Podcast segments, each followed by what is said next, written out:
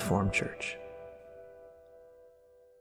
I know there were certain preachers, though, that sort of brought some good doctrines regarding um, certain things the Lord has provided, regarding healing and even raising the dead and all that stuff. And there was some good stuff being spoken about um, by even, you know, as, as, as, this particular thing started. And, um, but I remember hearing even some of these preachers talk about healing and stuff, and, and then they would condition certain things on certain works that you do. And that's that's bad news. That, that's, not, that's not according to Christ, and that's not part of the good news. Um, it really stops being the gospel and the good news when you take a glory, a benefit that Jesus really provided, and then you base it on something that, that, that, that we do, right? That if you do this particular thing, you can enact this blessing, and if you don't do that particular thing, then you're outside the protection of God, or you make yourself vulnerable to the devil, or all these different things that we sort of say, um, and we don't realize that that's all just receiving by works. And um, so the good news isn't just talking about the benefits, but making sure that people know that this is, this is not based on you, it's based on Jesus. And of course, the only thing that you need to do on your end is to believe what he did, not do something of yourself, right? That's, that's really makes up the good news. Um, it's, it's, it may sound like good news, for instance, talk about, oh, I'm healed, and then not such good news when you say, but if you sin, you let the devil, you give the devil an inroad, though. You're vulnerable to the devil, therefore, when you sin, um, and he can put something on your body or he can like well that's not good news anymore right? It's a good benefit but when it's based on us we're never secure then. And you shouldn't be right? You really shouldn't be. If you believe that there when you do something wrong uh, that you you sort of almost lose the protection of god against the devil and against things in this world when you do something wrong well you have no reason for security because the bible says that jesus is the surety of, the, of this better covenant and we're not that surety but if we do base this covenant or any of its benefits on us, you have no reason to be sure. You know, and, and, and Christians live their life, you know, um, learning benefits and, and yet feeling insecure about all of them. So, you know, you can feel secure tonight that Jesus paid for everything that you need to receive in your life manifestly, and uh, it's not based on your works, right? Just it's just based on Jesus, and we're just believing Him, and that's how you get the juices flowing, right? It's just to look at Him and see what He did for you. All right. Um, so Recently, let me bring you up, up a picture here. Let's see what we got here. Recently, we were talking about, um, we, we took a little rabbit trail last, uh, last week, but recently we've been talking about the, uh, this particular room here and uh, known as the conversation or the conversing. This is the head of the temple, right? And talking about receiving the truth. But there was a message recently that we were talking about these candlesticks, right? That there were 10 candlesticks in the, the, the, belly of the temple, right? Because this is the belly of the temple. And we, there's a, there's a, um, a message uh, in the temple series called the pregnant temple, in which we talked about how even the schematics of the temple makes it look like a pregnant woman lying down, right? So this is the belly of the temple, and she's pregnant with bread. She has showbread on these tables of showbread here um, in her belly. And that's why Song of Solomon, which is a conversation between Jesus and his temple, or Solomon and, his temple, um, he tells his temple that her belly is a heap of wheat. If you guys remember that, right? And here you see the schematics. This is the, the, the biblical dimensions of the temple. And you see a heap, right? And there's wheat on the inside, there's showbread on the inside. So we're pregnant with life. We're, you're pregnant with the life of God. This is not, that's not a metaphor, okay? That's, that's an actual thing in the Bible. I know a lot of people use the pregnant terminology. Um, in that's not uncommon in the church, but a lot of people don't use it right. I'm not saying that as a metaphor for something like what are you giving birth to in your life or like something like that. I'm saying like actually, the Bible literally is using the, these terms for us. Okay, you've got bread in your belly. Your belly is a heap of wheat. Um, your um, your belly is full of life because bread means life, right? And in particular, that bread is called show bread, remember? Or bread to face, because show in the Bible, that word is the word face. Bread to face. Bread for you to face, bread for you to see, right? And that's why it's no wonder there's a candlestick that corresponds to every single table of showbread in the belly of the temple, because not only has God given you the grace, He's given you the truth to see the grace, because the grace would be of no use to you if you never saw it. Because obviously, the Bible says in Philemon 1 6 that He's talking about love, I believe, in particular in that verse, but he says that through, it's through the acknowledgement, right, of the good things that we have on the inside of us that these things are made effectual. So if you have all this life on the inside of you, you're blessed, right? We already know we're blessed. You've got all this life on the inside of you. It's good for your body, it's good for creation. You, you have authority all, over all creation. You realize that? The Bible says that Jesus is the head of all principality and power, and you are full in him. In other words, you have the same stuff he has. He's the head over all these things. This is why Jesus can look at a fig tree and tell it what to do. We may need to grow in the details of those things, but that's a real thing. You have authority over creation. I'm talking about inanimate things, any of creation, right? Not just people and their bodies, but anything. You have authority over those things so that you can reign over creation in life, right? That's, that's Romans 5.17, that we would reign in life through the one Jesus Christ. God wants you to, reign in life doesn't mean reign in your life. It means reign over creation in the life of God, in bread. It's reign in bread, right? Reign, R E I G N, right? Reign that way, like rule. Um, and uh, so we've got this life on the inside of us, and God has given us authority over everything to share that life. But the thing is, that life doesn't get flowing, doesn't become effectual in you until what? Until you acknowledge it. And that's why God didn't just give you all these blessings. It would be useless to us manifestly if He just gave us the blessings and didn't give us the truth to be able to see those blessings. God wants you to see what's yours. And He hasn't even left that up to you. He's left listening up to you. We've talked about this recently, right? It's your job to listen to Jesus.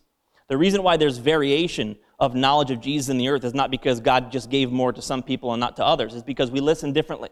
Okay? That's not a condemnation. That actually should encourage you that this is within your control, that nobody can take that away from you. You can listen to Jesus and you can seek and you can find. Okay? Nobody can take that away from you. Because when you seek the Lord, it's not that you give yourself revelation, it's just that when you seek the Lord, let me give you a word of advice too. I told you this recently. You have to seek God beyond that point where you feel, I'm not hearing anything. That point there, where you think that, you need to seek God beyond that. If you don't seek God beyond that, you'll never know Him. The Bible says if you seek Him, you'll find Him when you seek Him with all your heart. You need to give it all your heart, not all your, not all your physical strength, right? Not all your, not all your works, not, not all of that, but all your heart, though. You need to seek God beyond that point. You don't think that frequently when I spend time with the Lord, there's gaps of time that I don't hear anything? But you, you seek because you know you'll find. When I'm, I, this is, I'm not, I, I, I pray I you not take this the wrong way, just so you see my heart in this. I'm not saying this is a proud thing. The things I'm teaching you right now is because when you push beyond that point, you get something. But you, you won't get anything if you don't push beyond that point. No one has ever sought the Lord and just, boom, immediately. You, you, you're hearing from the Lord and you never, you know, you never find yourself at a point where, where you don't feel like you're hearing anything from him. But the thing is, we'll spend five minutes with the Lord, feel that we're not hearing anything, and throw our Bible to the side or, or stop praying and, uh, and, and, and, and, until our next five minutes. That's, that's not how it works. I'll, spend, I'll just give you an example. I was spending time thinking about this message. I, I was praying for probably an hour before I felt like I got any direction for even tonight. But guess what? I kept going, and I, I, the Lord gave me specific words about different things. And it's not always an hour. It's not. Uh, I'm just saying it doesn't have to be a particular time frame.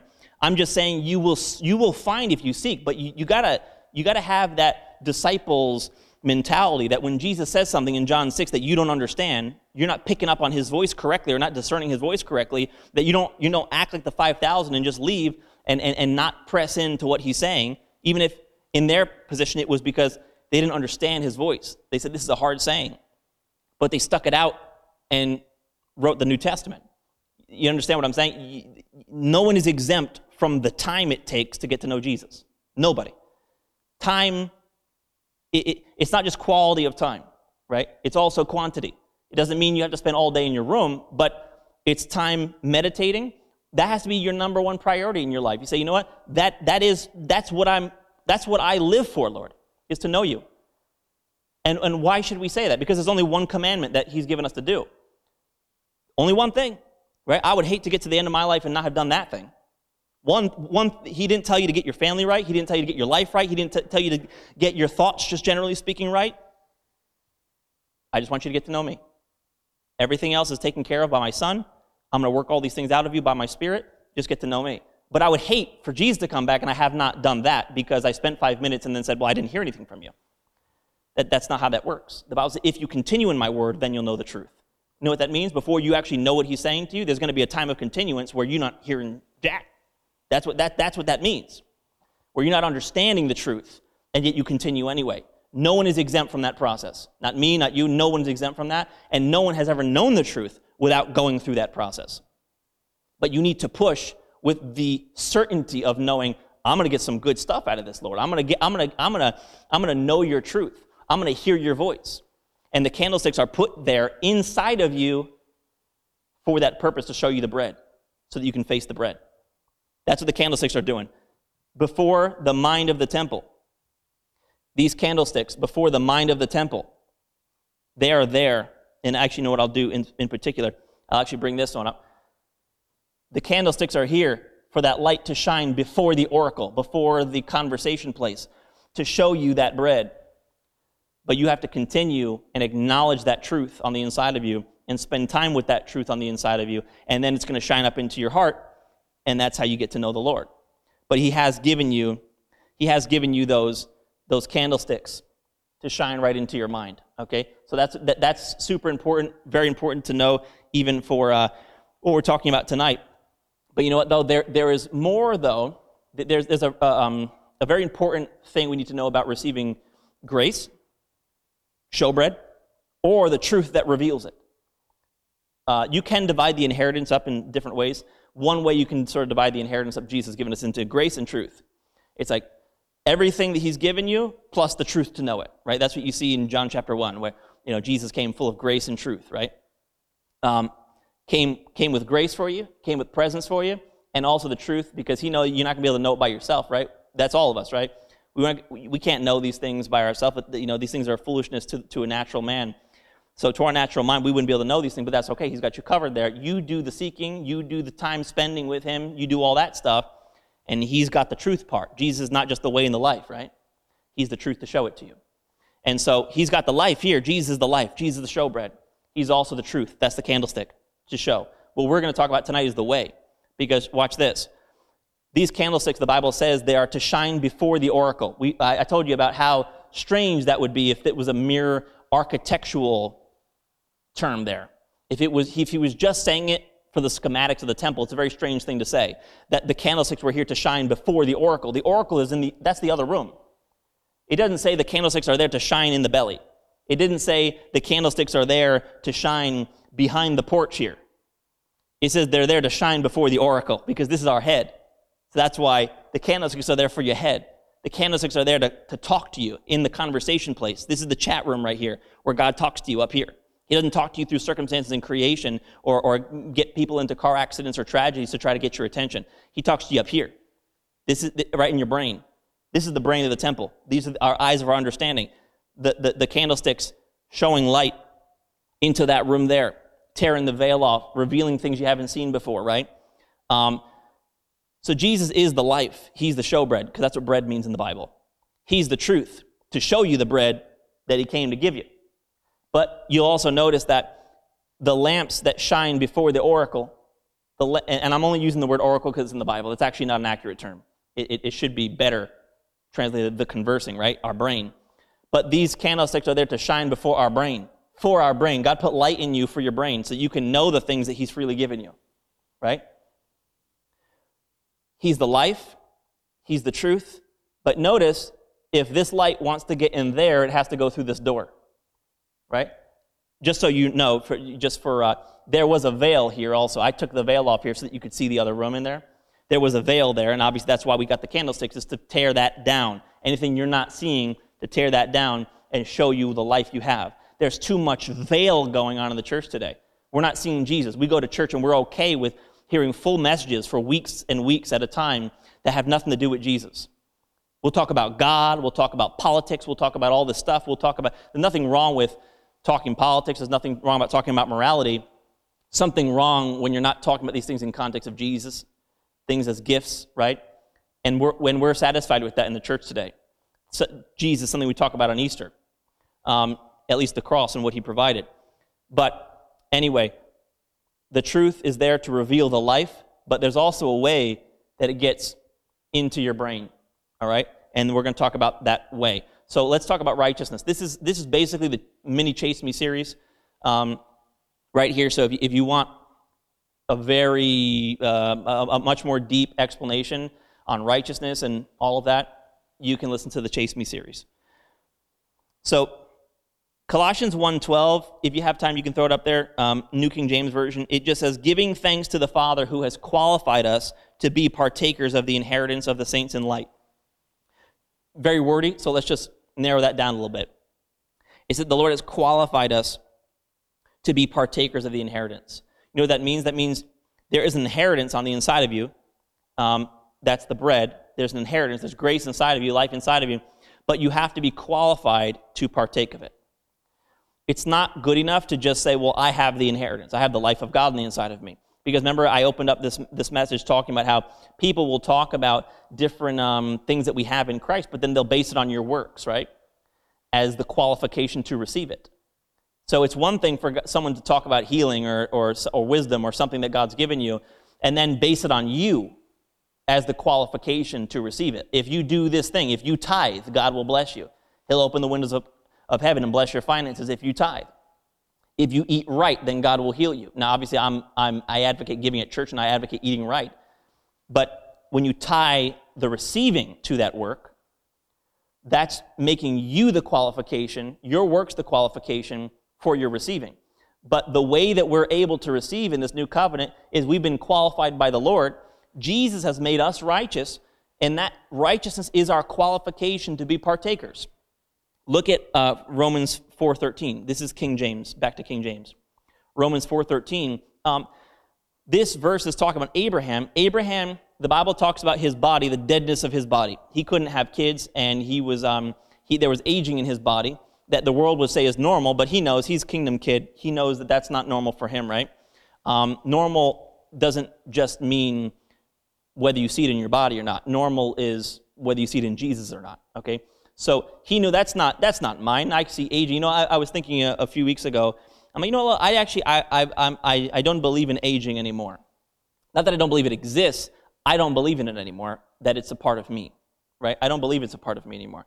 You can just stop believing in something. The Lord reveals enough truth to you. You say, well, you know, what? I'm done believing that. I don't believe that anymore.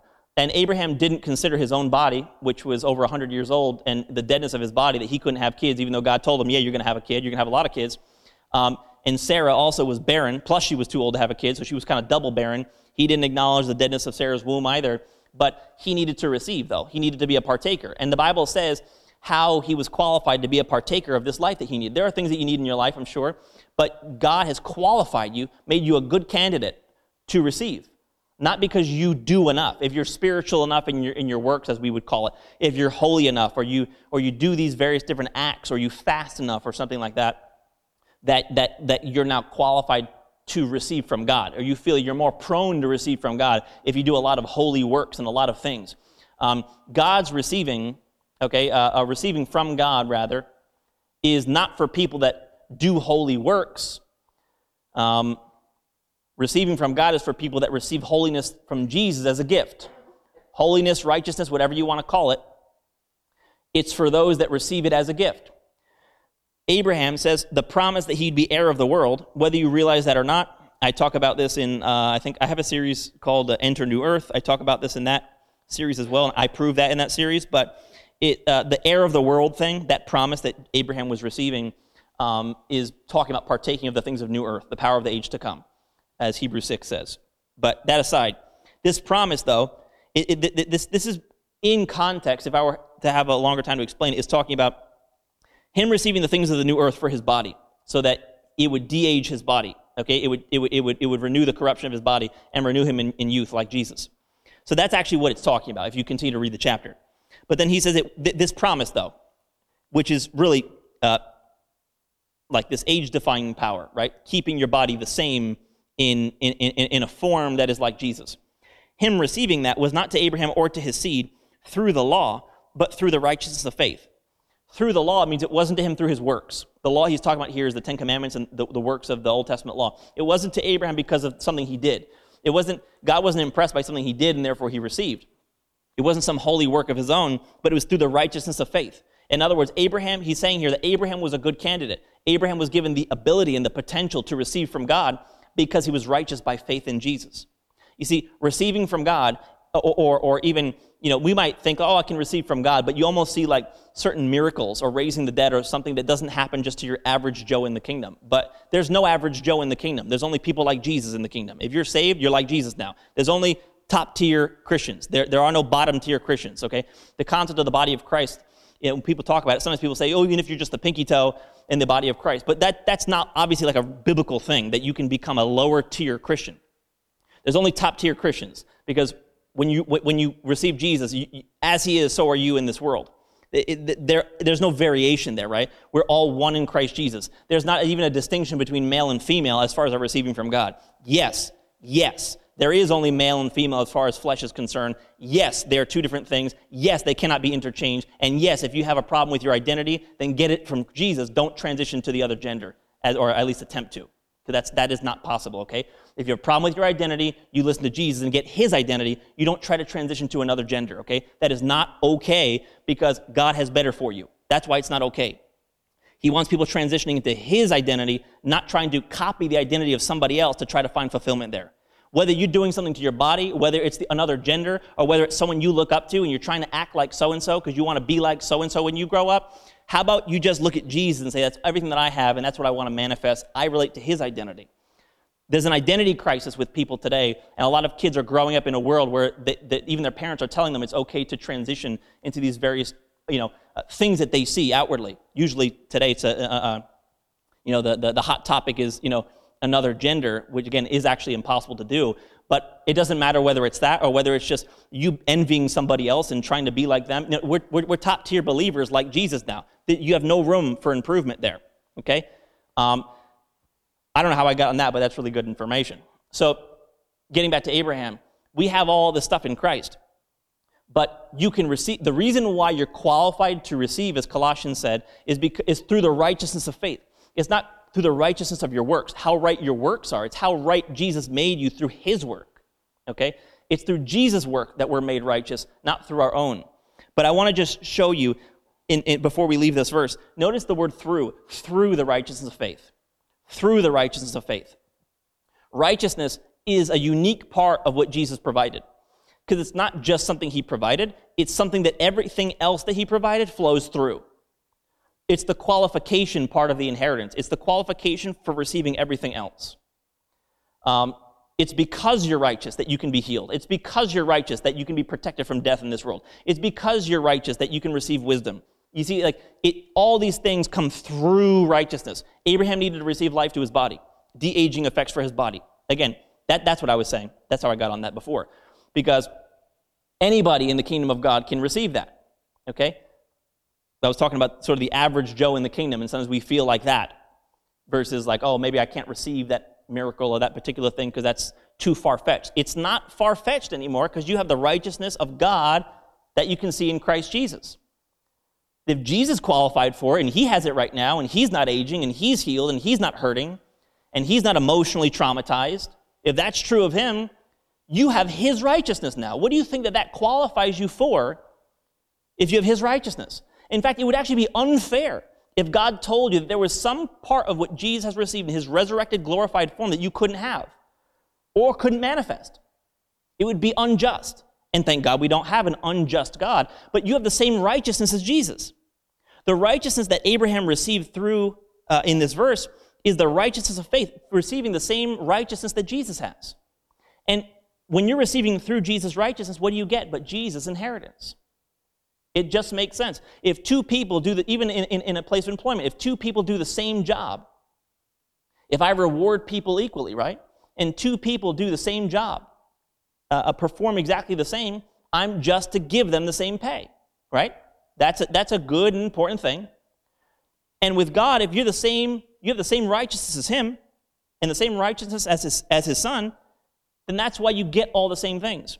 And that's why Abraham was renewed in youth. Sarah was renewed in youth. Sarah was an old woman in years and looked young in, at least that's what the Bible implies, in person, in quality. Abraham was an old man in years. I mean, God is an old person in years, just if you talk about how many years, his years are without end. But in quality, he's a very young man. That's what God wants you. God doesn't want to. Uh, anyway, I'm, I'm going to get on youth then, and then I'm not going to I'm going to forget about righteousness here. So let's get back to righteousness. But all these things that we're talking about come through the righteousness of faith. That means it, that's why you can receive. Okay? I'll throw this out at you, don't go here, but Romans 5:21 also says that grace reigns through righteousness. Matthew 5:20 says that righteousness is how people enter the kingdom of heaven. Um, a lot of great verses there. And um, you'll also notice in, let's go to Psalms 23 1. Righteousness is also called a door or a path in the Bible, therefore. It's because um, righteousness is what you receive through, it's the qualification you receive through, just like Abraham.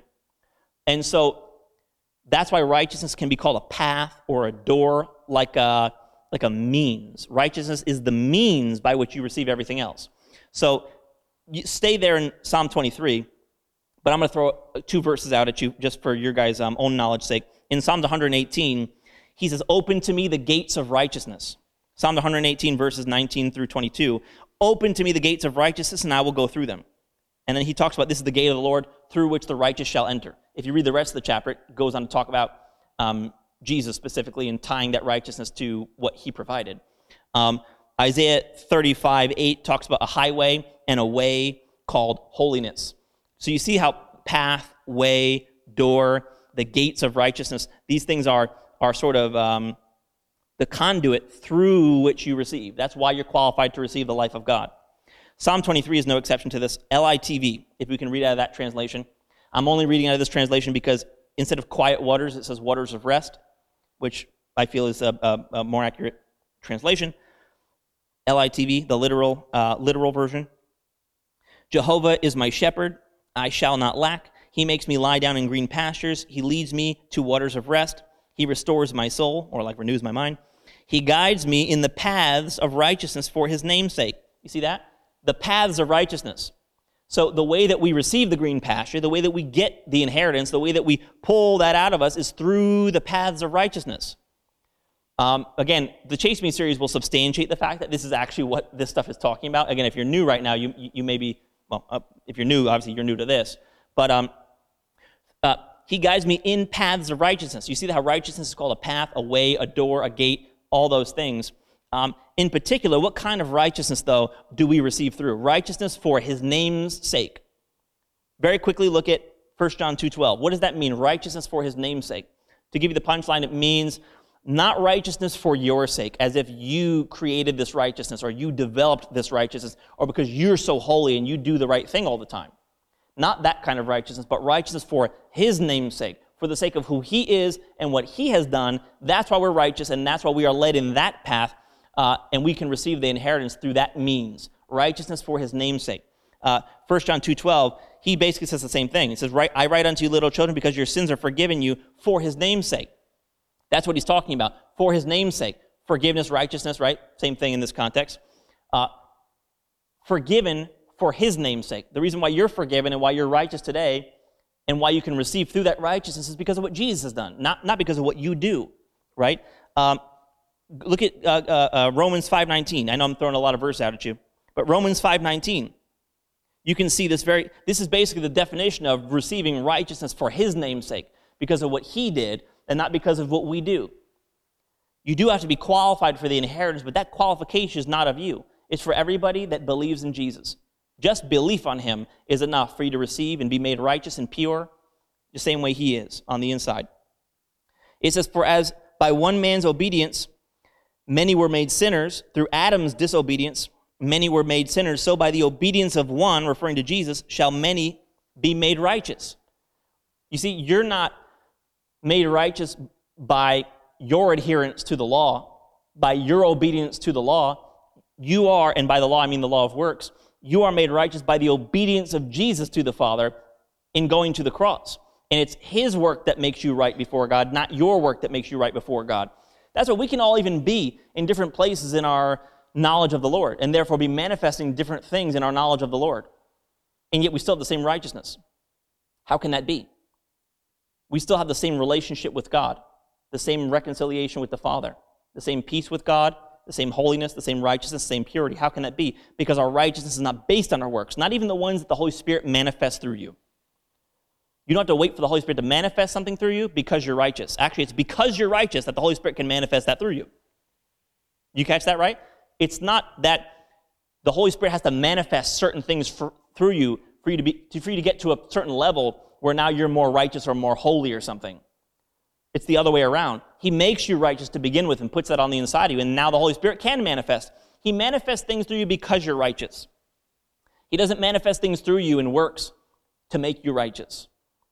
We start out righteousness simply because of Jesus' obedience to the Father. It's because of his work, not your work. And therefore, anyone that believes in Jesus is as righteous as he is. Um, okay, so that's, that's sort of the, the, the, the, original concept of the Chase Me series in, in, a, in, a, in a nutshell. Um, and before even that, uh, uh, obviously, this is just righteousness in a nutshell. That, that's how that works. Um, here's the interesting thing, though. Um, you can get this ready without putting that up there just yet, but Job 3:10. So you guys may already know where I'm going, and if you come to the church for a while, you, you know where I'm going. But the, what I'm about to share for the rest of the message is something that um, I believe is solid, but I just also want to tell you too that this is something that is is is actually newer to me. Um, it's um, uh, not the concept, but this has actually been maybe uh, uh within the past year. The Lord showed me this, and uh, it's a very cool thing, and it really confirms everything we just spoke about, okay? As far as how we receive from God and why you are qualified to receive from God, why you are able, you are able to receive these things from God. There's nothing that you should ever think about and think, well, like, that I'm not either able to or a good candidate for receiving that. Because that seems like, you know, for ultra spiritual people or something. It's not how it works. It's not how it works. Obviously, we want to grow in our knowledge, but there's not a tier of believers that raise the dead and cast out devils and heal the sick. That's, that's, that's not a tier of believers. That's, that's just believers because we all have the same righteousness. And if we all have the same means to the inheritance, that means we all have the same access to the inheritance, and therefore we can all receive the same inheritance from on the inside of us. We have the same means. Jesus is that equalizer. We were all equally screwed up before and all equally rectified after Jesus. Equally rectified after Jesus. That's how we need to consider one another. That's why we're brothers and sisters in Christ as you believe in when you believe in Jesus, we have the same righteousness and therefore the same access to the inheritance. It doesn't, yeah, it, just it does not flow through you because you feel like, well, now I got into that level. Finally, I feel comfortable enough with myself that I can raise the dead now. Um, that day should never come. Even if it does, it shouldn't come where you ever feel comfortable in yourself to receive something. If you feel unqualified, as long as you're feeling unqualified based on your own works, that's all right, because you don't need that anymore. You've got a new qualification. You can throw that out, stop trying to feel qualified after you've done a certain amount of stuff, or once I've had my own ministry, then I'll feel qualified. A lot of people start their own ministry just because they want a title or to feel qualified in some way, or to feel validated. Just feel validated because you're made righteous. That is your access into the inheritance. That's your ticket in. That's your golden ticket to the factory. You have access to it because He gave you the golden ticket. That's righteousness. Righteousness is your access, your door and your means, and therefore we all have the exact same access at all points in time to the inheritance. Again, we have to believe on these things and learn these things and grow in these things before they manifest. But as far as our access to those things is concerned, our qualification is concerned, it's all the same. Because it all comes through His work and not our own work. Because we believe in His work. Um, Job 3.10. Here's something let me just mention to you. I think is interesting. Um, I'm not going to teach a whole lot in these next two verses. I just want to throw them out at you because I think they're cool. Um, the Bible um, insinuates that even the way that he built things in creation are to be symbolic of us. Even you can see the resemblance even that we I've been showing you in the temple to an actual physical pregnant woman, right? Like, and, and so let me say it this way: you don't look at creation to get knowledge of spiritual things. But when you see spiritual truths that the Lord shows you, you can look back and interpret creation. Okay? You don't use things like, well, the sky is blue, so that must mean that it's symbolic of such and such a thing. Or that's not how you do it, right? You don't look at creation and, and then interpret scripture or something. We look at the, the truth, we receive the word of God, and then you can interpret creation. And there are things like, you know, mountains mean heaven in the Bible. Well, then you look back at creation, you say, well, it's higher than the earth. It's kind of interesting, right? How God did things in creation, and you're like, well, that's higher than the earth, and God made these upper places, even on the earth, to be symbolic of how the universe works. Pretty cool. Even how he built a woman's body, which, as I said before, is not interchangeable, but he specifically built women's body for this, uh, in, in, this, in a particular way that even resembles truth that we have as the church. You can even see here and again, don't take cues. Don't start looking at, like, if you're a woman, look at your body in certain ways. Oh, this must be symbolic of that. Don't do that. Don't, don't learn from circumstance. Learn the truth from the Lord and from His Word. Okay? Then you can look back, once you've got it over here, you can look back and say it's true of creation. Don't do it the other way around. Okay?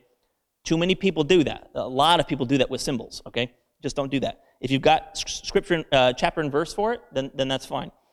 Which I have right here. Job 3.10, King James.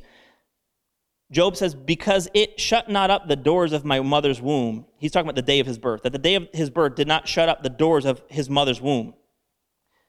He talks about even the womb has the, how the womb has doors, right? And it's interesting here how you actually have two sets of doors to this, which is the womb of the temple, okay? Furthermore, Job 38 8, so again, another verse in Job, even the way the earth is created, under the earth, um, like the underworld, the Bible calls that the sea. Okay? Calls it a place of waters, which I don't quite know what the waters part means under the earth, but it's that's what it's called in the Bible. A lot of times when the Bible, even like in Jonah, where it talks about how the, the floods encompassed him and all this stuff, he's talking about the underworld. Okay, and it's called like this this this the sea under the earth, right? And um, and furthermore, even in the last day when Jesus comes back, the earth will be destroyed. And it talks about how the floods from under the earth will, will spring up and destroy the earth. And it's even that, you see the, the, the, the, the relation to us, how we, like the earth, you see like our bodies, the earth, and then we're said to have the water, drinking the water of the Holy Spirit in John 4 on the inside of us, and then it springs out of us, right? Uh, even the planet you walk on, the Bible says, right? This is true not because of looking at creation. It's true because the Bible. I'm looking at the Bible I'm saying, even the way God created the earth is to resemble us and how we receive from God, how things spring up. I mean, even a physical well, you know, again, this is just speculation because I'm not giving you scripture for this. Even if it's a physical well, how, when you know when you drill for water, I think that's cool too. But anyhow, so it says um, uh, the sea. It says um, referring to the underworld has doors. Shut up the sea with doors, and when it uh, when it break forth as it had issued out of the womb, calls even like the underworld under the, underneath the earth as a womb, and it has doors. So I, I just think that's interesting. But it is cool that this is the belly of the temple, which we have established, and it has doors here. Okay? Now, I wonder what the doors mean, right? Because we've talked before about how the temple, um, you know, in, in, with, with the gold that's lining the temple, we've talked about how the gold runs out this door, right?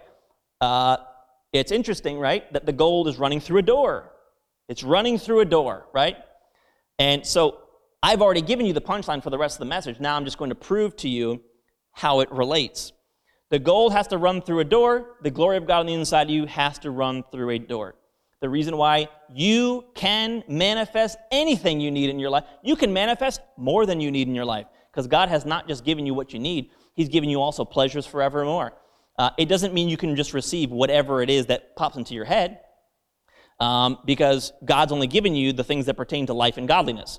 So if you want not like you, someone would want this, but if you wanted sickness, you can't get that from the Lord because He only gave you things that pertain to life and godliness. If you wanted sin, you say, Lord, I'm praying that, you know, so and so's wife would leave their husband and come with me. That's, you know, God's not going to help you with that, right?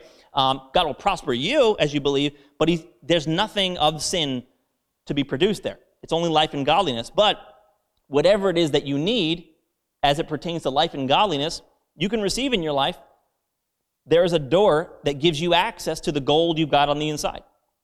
Two doors, actually. There's the front doors there, um, as we know, which the gold is running through, and the fountains are on either side, flanking, flanking that door to show the bursting forth from the womb. But then also, um, you've got the inner doors, right? The inner doors are there. So check this out. There's doors to the body, the outside here, and there's doors to the mind. Both ways, there are doors. Let's, um, let's look. Let's look here at um, 1 Kings 6.31. 1 Kings 6.31. Show you something really interesting about these doors. 1 Kings 6.31, it says, And for the entering of the oracle. We know the word oracle means the conversing. So that's talking about this room here, right? Um, for that entrance there, he made doors of olive tree. You can see there. The lintel and the side posts were a fifth part of the wall. That there's a lot of italics there when it says fifth part of the wall. Of the wall is not even there. So that we'll leave that for another day as far as what that means there. But nevertheless, it says there's a lintel and side posts on these doors. Doors, lintel, and side posts. Now, I it, the Bible doesn't go into great description as far as what these side posts look, uh, what, what they look like. So I just tried to stay generic and with what um, he says. When it says a fifth there, a fifth part of the wall, um, there is some debate as to what that means. I put sort of like a five-fold um, side post and lintel because it says that, but I tried to just be generic with it, right, and not try to input something from my imagination. The only reason why I put these here is because, as we'll see, the Bible does make like a distinction between the lintel itself and the side posts. Um, so I just put those dividers there. That's the only reason why they're there. Okay, so I don't know exactly what they look like, but here's the interesting thing. Um, the word side post there is literally the word for uh, prominent. Prominent. It comes from a root word. Now, usually I don't get into all this Hebrew stuff. I just want to show you, like, I'm sure I could find a verse somewhere to prove something to you, but this is important that we know the Hebrew on this one. It comes from a root word that means conspicuous or the fullness of the breast. Now, for the rest of the message, I'm going to say breast probably more time than I've, I've said in any message thus far. So everyone just hold on with me here. And if you're childish enough, you know, I know no chuckling back there. So uh, this is just a message about breasts, okay, if, if, you're, if you're wondering, okay? you got people listening online and someone's walking by and like, what? a message about breasts? That's what it is, all right? So we're going to learn about breasts right now. So, so here, here we go, all right? Buckle up. So those side posts, I see that word, that it comes from the root, it means prominent, but comes from a root that can mean fullness of the breast. Now, I had already known certain things that I'm going to share with you in a second, but then I saw that, and it kind of added a layer of confirmation to this. Very interesting, though. You can see where these side posts are located. Here are the eyes, the understanding, that's the head, the veil over the eyes, right? We're still learning. The belly, and look at where those side posts are, right? Right under the neck, right? Now, I'm not taking cues from circumstances, but I clearly see that, right? Like the Bible just, I, am reading that, I'm saying, okay. Um, but here's, here's the interesting thing, though. I had already, when I saw that, I already knew of this particular verse from Song of Solomon. Look at this verse from Song of Solomon. Actually, you know, before I even get there, before I even get there, sorry. So you've got these side posts, and I just gave you the interpretation of that. First Kings 6.22, though. So just stay same chapter verse 22. It says that in front of those doors was an altar of incense. That was a very hard thing to make because it has like four horns on the altar. But there was an altar there in front of the door. And you can see that. It says that also the whole altar that was by the oracle. If you see that there? Uh, yep. The whole altar that was by the oracle, he overlaid it with gold. Also, you can see, don't put this up there, Exodus 30, 1 through 8 confirms the placement of this particular altar. That's the altar of incense, okay? Where it is said, I don't have it with me right now, in Second Chronicles, it says that it was to burn sweet incense upon it to the Lord. I had told you guys that this altar in particular is to represent the as the candlesticks are showing us the bread shining before the oracle, right? Let's open that up real quick. Shining before the oracle that light, if you look at the trajectory, the Bible correlates these candlesticks to this room. But that light, as it's shining, it has to go through right here, right? This is sort of the entering in of our brain. And this is to burn a sweet fragrance to the Lord. And the Bible says that when we know Jesus, it's a sweet fragrance to God. So literally, as the light shows us the bread and enters into our brains, fragrance. You see that? fragrance to the Lord as it's entering in. Specifically, I had read you from the book of Exodus that they burn incense on this, just to confirm what I'm telling you. They burn incense on that, particularly when they light the lamps or when he dresses the lamps. So when these things get lit up, displaying the life of God in the inside it's a sweet smelling fragrance to the Lord when he sees his kids learning the truth. When he sees you get a revelation of how good you have it in Christ. God loves that. Okay? Sweet smelling aroma. But with all that said, look at the placement of this of this of this um, altar. It's right in front of the door between these two posts, right? That, that's where it is. Again, Exodus 30 also confirms that placement. Well, look at Song of Solomon 112. Because again, I already knew this particular verse in Song of Solomon when I learned that those side posts come from a root word that means fullness of the breast. I already knew this, okay? I already knew this. It says, while the king sits at his table, Psalm 112. While the king sits at his table, my spikenard sends forth the smell thereof. Spikenard is just obviously it's like a plant that can be used in, in uh, I believe in incense and also like um like as, as an aromatic. Okay, it's it's it's for it's for that purpose. That's why he says sends forth the smell thereof. So we're already getting incense vibes here already, right? Now watch this. Look at verse 13. And a bundle of myrrh, another thing that's used in perfume, right? A bundle of myrrh is my well beloved unto me. He shall lie all night betwixt or between my breasts. Okay, you, we already know Song of Solomon is a talk between Solomon and his temple. That's why the characteristics of the bride here are, are, are, are um, descriptive of the temple. And she just totally confirms this by saying, spikenard and myrrh, right? Sweet smell, she says, is my well beloved unto me, and he shall lie all night between my breasts. That to me automatically just goes boom. Those are the breasts of the temple. The fact that they are anatomically correct there is just extra credit. That's, that's not why I'm sh- saying this, right? Um, and I'll, I'll, I'll um, show you in a second. The anatomical correctness here is not, should not be the, the sort of the, our reason. But she liter- the temple is speaking and says that her well beloved to her is a bundle of myrrh between her breasts. And then when you look at the temple, She's got a temp, uh, an altar of incense literally between her breasts. And that's where the root of those, those two posts mean prominent, which you can see how it could mean breast, therefore. So that's why um, I'm showing you the placement here is for that verse in Song of Solomon. Here's the interesting thing, though. Look at 1 Kings 6.33. So I'm like, okay, that, that, that makes sense. 1 Kings 33, though. Then he starts talking, though, about the front door. Okay? The front door. And it says, He also made, um, He made for the door of the temple, that means the front door here, posts of olive tree. You can see they have the same posts, or at least very similar posts on the outside.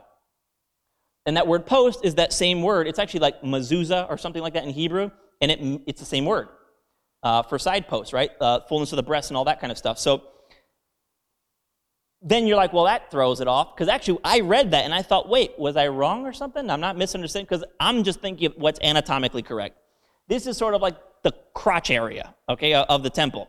Why are there breasts down there, okay? I, understand. This is going to be too much for some people, but that, that's crotch and breast, and what are we talking about at church?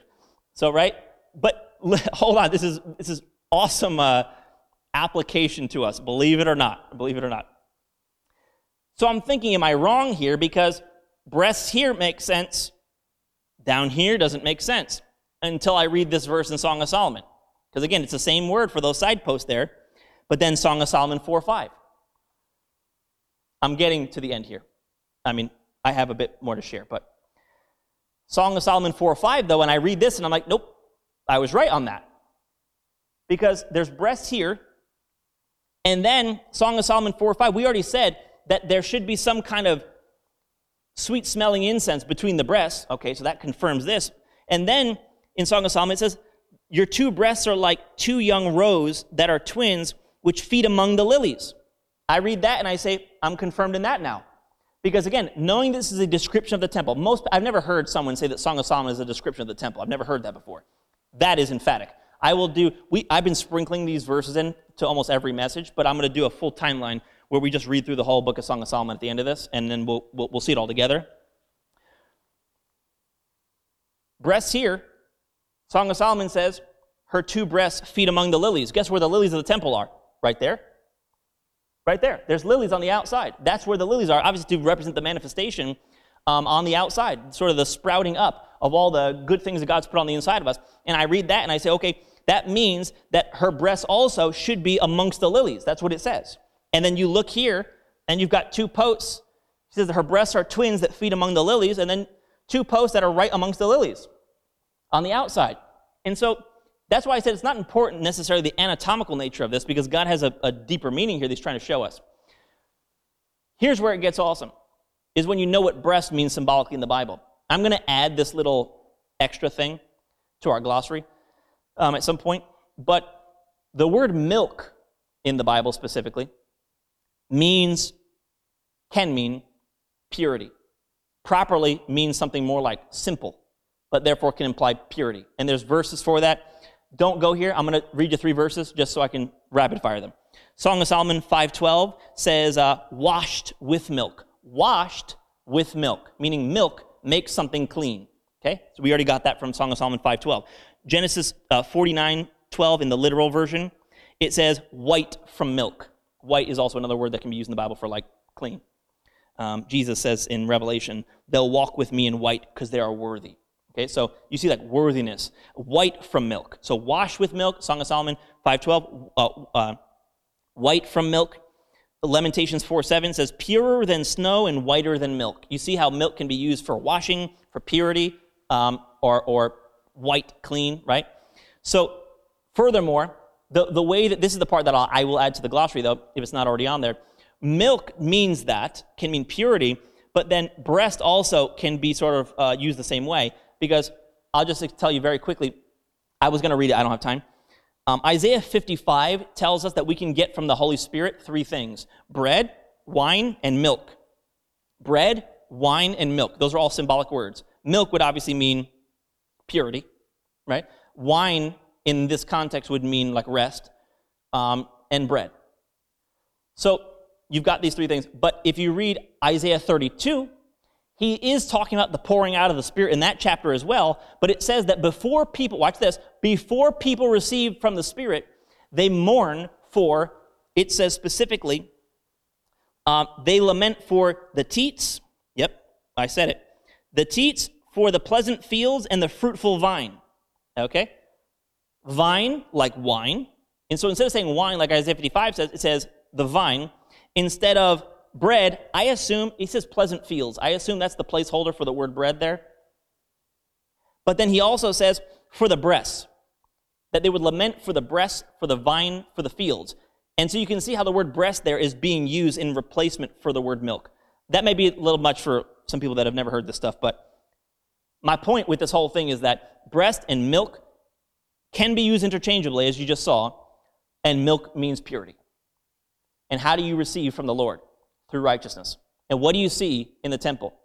Two sets of doors for your body and for your mind that whenever you receive of the inheritance, you're receiving through that purity for his namesake. Righteousness for his namesake. These things have to go literally through the temple's quote unquote breasts to, to manifest. You have these doors with, with breasts on either side showing that everything you receive from the Lord, you're a good candidate for these things. You're able to receive these things and manifest these things. It's normal and natural for you to raise the dead. It's normal and natural for you to have wisdom about things that people can't know otherwise. It's normal and natural for you to be able to know the future. That's a normal thing. That's what believers just have, right? That's not like special occasions. Why is it not for special occasions? Because you always have the breasts, you always have the purity to receive it. And you can tell whenever. If you got to receive some of that lamp, some of that truth for your mind, you know you can receive it because it's got to go through purity to get to your head. It's because the purity, the purity gives you access to the candlesticks for your mind. Candlesticks shining before the oracle, no problem. You can receive that wisdom. You know why? Not because you do the right thing, but because Jesus did the right thing for you to make you right. His right deed makes you right. Your right deeds don't make you right. Doesn't matter how much right or wrong you do, God can use you just the same as long as you're putting faith in His right deed at the cross. It's His purity that is the door for the entrance of the candlesticks into your mind. And on the other hand, we obviously know this. The same thing is applicable for your body. The candlesticks can shine into the oracle, and that showbread, that life on the inside of you, can flow out to your porch and manifest like a fountain through you because it's got to go through purity to get there. It can manifest to your body, obviously giving your body rest in the meantime, giving life to your body, giving life to creation, giving life to other people around you. Share that showbread to your body or to any, anyone else, and you can receive of that those candlesticks as well. The truth on the inside of you to your mind. You've got grace, you've got truth on the inside of you, you've got candlesticks, and you got showbread on the inside of you. And whether it's to your mind or whether it's to your body or anyone else, the reason why you can receive it is because you're pure through Jesus. That is not applicable to everybody. I, you know, I, I would love to say, oh, you know what? Everybody's just pure before God. I would love to say that that's, that, that can't be. You know why? Because me, let me just use myself as an example. I'm not pure of my word. I can't make myself pure. I can't scrub myself clean enough with, with, my, with, with my works. Because I can't do the goodness that God would require of me if He were to require it from me. I can't do enough. It's not that, oh, eh, uh, I'm not saying that uh, someone's a bad egg or worse than somebody else. No, we are all in that same boat, but I can't make myself clean. Purity, righteousness is something that we had to receive as a gift through Jesus. Right? Again, Romans 5:17 says that righteousness is a gift. That purity is a gift. Two more scriptures to show you. Two more scriptures to show you. I still have uh, a few more minutes. So, two more scriptures, and then we're going to wrap up here. But that's why the temple can receive. Tonight, we're not so much talking about just what the temple can receive, but why you're able to receive it. Always. You're a, uh, an able candidate to receive the things God has given you. Um, look at uh, Psalms 119, verse 130. Psalms 119, verse 130. I'm going to read you this one verse, and then we're going to end in Psalms 23, and then we're done. But it says here, look at this, look at this. The entrance of your words gives light. The entrance of your word gives light, it gives understanding unto the simple. The word of God, in order for it to get to your mind, has an entrance. Now, the word entrance there, that's not a verb, meaning like the entering in of your words, as if it were like an, like an action word that the word of God saying. It's a noun. It means like a door, an opening. The door of your words. There's a door for the word of God. God doesn't just speak to anybody. We went over that, right? That's why God could give Pharaoh a dream, Nebuchadnezzar a dream, but he had to make it obscure because he can't share truth with you unless you're righteous. This is why in Revelation, right, we went over this as well. When God wanted to give wisdom and break those seals and unlock some knowledge in, in, in Revelation, the question was, who's worthy? Of course, Jesus was worthy by his righteousness, but because we got his same worthiness, as Revelation also says, everything that Jesus was able to see and partake of with wisdom, John at the time was also able to see. Um, John received, actually, that's where we get the book of Revelation, is because we're qualified through Jesus' worthiness, his righteousness, to receive all the wisdom that he received. And that's why it says that the entrance, the doorway to your words, gives light. The reason why you can receive light to your mind is because you have the door to get it. You have the door to get it. You have the righteousness to qualify you for God to speak to you. God can speak to you in your mind. Not just can, but you are the kind of person that receives that because of righteousness.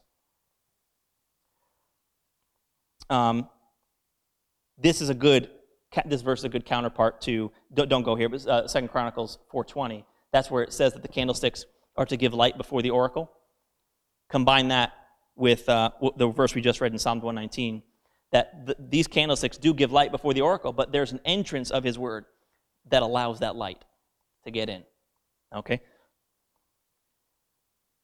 one more scripture here Psalm 23. I know we just read Psalm 23, but I just want to go over this one more time in context, and then I'll let you go. Psalm 23, verse 6, though, first. LITV, um, literal version. Psalm 23. It says, um, Surely goodness and mercy shall follow me all the days of my life. Wherever you go, you can't get away from it, right? You can't get away from it. And you don't have to look at your circumstances to tell whether that's true or not, right? That, that's a truth because the Lord is with you wherever you go. Goodness and mercy, gosh, you can't get away from it. So it's all over you. and I shall dwell in the house of Jehovah for as long as my days. When I was younger, I used to read that verse and wonder, what does that mean? I'm going to dwell in the house. Like I used, I used to people because people told me that the church was like the house of God. Oh, isn't it good to be in the house of God today? So I would think, was he's going to stay at church like all his life? Like he wants to be inside the church, but like, but it's like when people tell you that, what do you, what am I to think? You know? and um, like it sounds boring. You're just like, I'm, I'm going to be in the church all my life. So uh, that's obviously not what it's saying. He's talking about himself as a part of the house of God. Right? When you get saved, you become a part of this thing right here. This schematic here, you become a part of this. Um, this is why I'm teaching on this. Because it's not about a building. We are part of the house of God. So when he says, I will dwell in the house of, of Jehovah for as long as my days, for like forever, um, he's saying that I'm, I'm a part of the house of God. I'm in the house of God. Not that I'm in a building, I'm in the house of God. I'm a living stone built up into this house, right? That's what the Bible says. So it's, it's so important to know that Psalm 23 is written from this perspective because that, that's like your little temple symbolism cue. He's talking as the temple. He prays this and praises the Lord with, with this psalm, with this song, Psalms 23, but he ends it by saying, I'm going to be a part of this house forever. I'm a living stone in this house forever. So then when you read the rest of the chapter, I'll read it right now. Let's go to verse 1. You read it as he's referring to the temple, him as the temple, and how the temple conducts itself. And then you just start seeing all over the place the sort of um, the similarities here. Read this, and I'm done. Jehovah is my shepherd; I shall not lack. Right? That is the Lord teaching you. Right? He's, he's my shepherd. He's the one teaching me. I shall not lack. He makes me lie down. It's on a bed, right? David, the house of God, is praying this. He shepherds my mind. He makes me lie down because God wants you to rest. That's why He's given you so much, so He can work through you instead. He makes me lie down in green pastures. Song of Solomon says, Our bed is green. The temple speaks and says, Our bed is green, showing that this bed here represents those green pastures. He says, He leads me to waters of rest. What do you see? Stone temple. That means rest. Why can the temple rest? Because they got waters putting it to rest on the outside, those fountains, right? Waters of rest. And where are they? They're right by the temple. He leads me to waters of rest, waters that put me to rest, that work through me instead. He restores my soul, which of course is the same thing I just showed you. He restores my soul. He's speaking to me. He's shepherding me. He's, uh, he's uh, renewing my mind. Um, he goes on. Uh, let's just go to verse 6 again for, for uh, excuse me, excuse me, verse 3. Let's continue in verse 3. He restores my soul, and what is it? He guides me in the paths of righteousness for his name's sake. This is the temple speaking, David, the house of God, and saying, All this pasture that I'm receiving, this rest that I'm manifesting from outside of me, I receive it through the paths of righteousness for his name's sake. And obviously, this is what we learned today, is that's what these doors are. These doors are those the paths of righteousness through which we receive. All the pasture and all the stuff that's going on, the rest, the life that's being produced, the goal that's running out, is all received through the path of righteousness. All received through purity between those breasts. Through purity is how we receive everything that God's given us. Not our own purity of our own making, not because we do the right thing or because we think the right thing, it's because, and obviously when I say think the right thing, I mean general, general thoughts, but it's righteousness for his namesake. Righteous because of who he is and what he's done, and not because of what we do. We hope you enjoyed this message from Reformed Church. If you have, please share this with someone else and help us get this uncommon truth out to the world.